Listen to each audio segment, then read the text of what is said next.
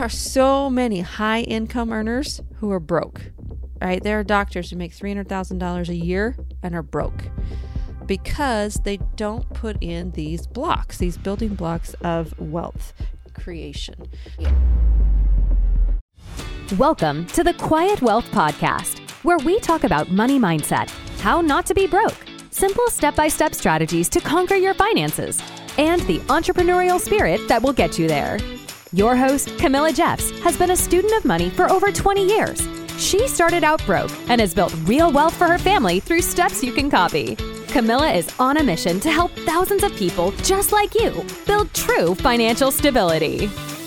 Hello, everyone. Hope you're having a fantastic day. I'm excited to talk to you today. We are continuing our series on wealth principles. So it's the last wealth principle. So we've talked about the first three.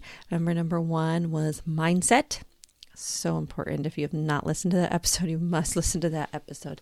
You've got to get your mind right in order to get to where you want to be, right? Wealth principle number two was discipline, being committed. You got to get committed, right, to being rich. Don't be afraid of it. Let's just get committed and have, we have our reasons why we want to do this.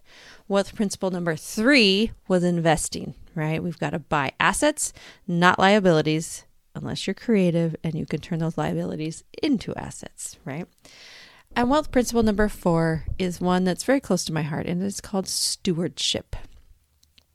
Now, we are given money, and when we talk about money, I'm a faith based person, and, and I like to, to think that God is directing us on this earth, right, while we live here. And in this episode, we're going to talk about what we can do with our money, right? Because we're not trying to accumulate massive amounts of money just to swim in it, you know, like Scrooge McDuck did, if you're one of those that watched DuckTales growing up. Scrooge McDuck, he would collect so much money and he had a he had a vault and in the vault he would swim in his golden coins. He like would put a swimsuit on and like literally swim in them. Well, that's not the goal here, right? The goal is not to amass large amounts of money and just hide it in a vault so me and only me can swim in it. Um, the goal is to accumulate and and really learn, become a good steward of money. So, if we think about being a steward, a steward is someone who takes care of what they have, right? And when you are raising children, so if you have kids and you want to teach them about money, you don't give them, you know, $100 bills right away. You start out with coins, right? You give them a quarter, right? You you emptied the dishwasher, great job. Here's your quarter, right? Or maybe a dollar. You know, inflation, right? My kids got a quarter, but of course they're older now and so kids these days probably get a dollar. Maybe they get five dollars. I don't know. It's up to you. But you start out with small amounts, right? And I'm going to teach you exactly what our family does to educate on money.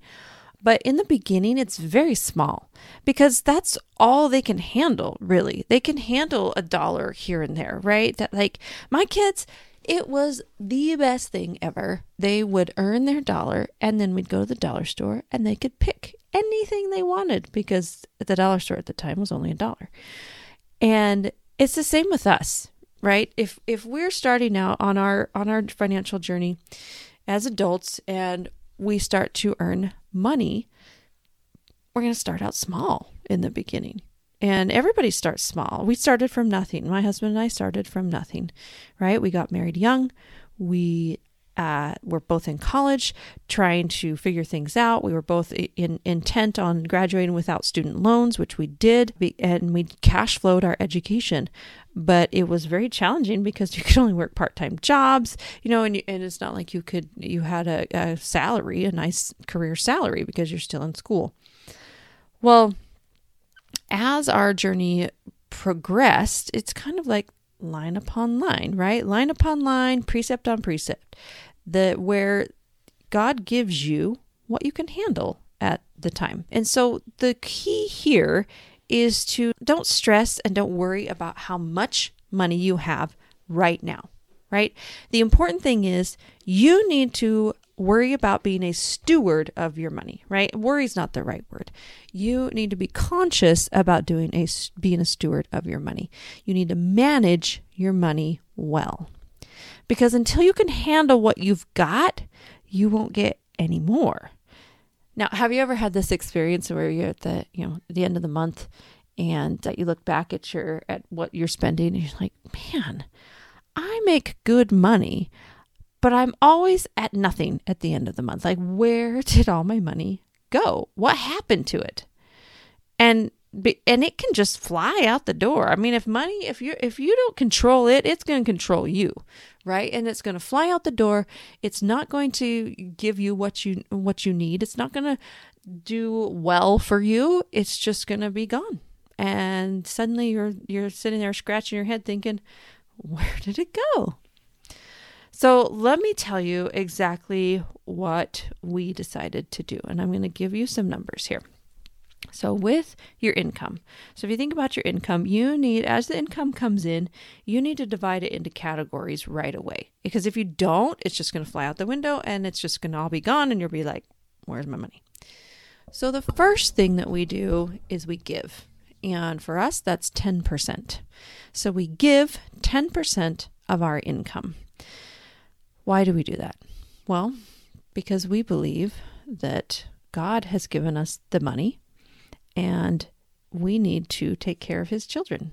And we can do that by giving. 10% is not much, right? I mean, it's not much when you're not making much. It's a, if, you know, if you make a $100, it's $10. So you can live on 90. Now, when you're making a 100,000, it's 10,000. Uh, and that kind of feels like a, you know, stretch to write that check for 10,000. But if you're just giving at regular increments and regular intervals, I promise you won't miss it and it comes back to you tenfold. Okay, so 10% we give. The next 10% we put towards long term investing, right?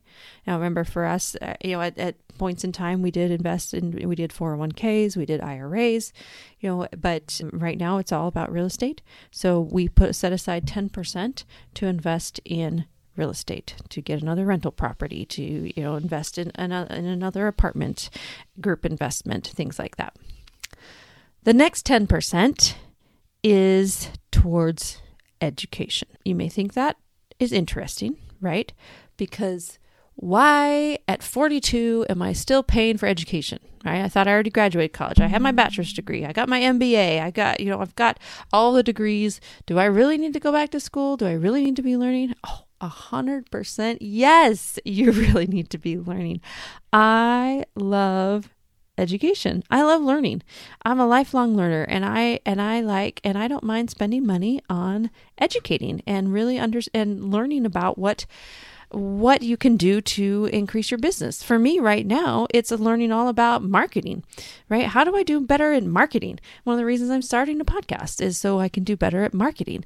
And it's a learning curve and I have to I have to spend money in order to educate myself how to do this. So 10% for education.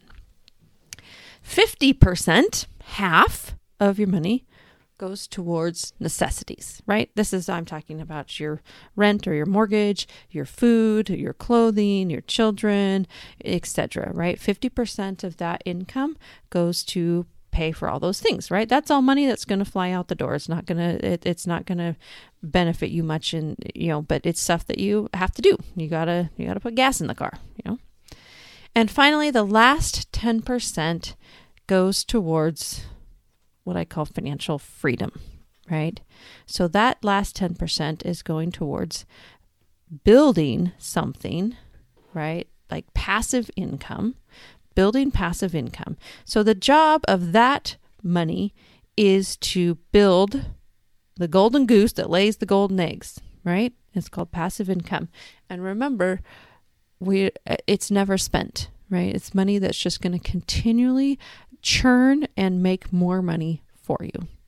And sorry, this one's the last 10%. I got my addition wrong is for play.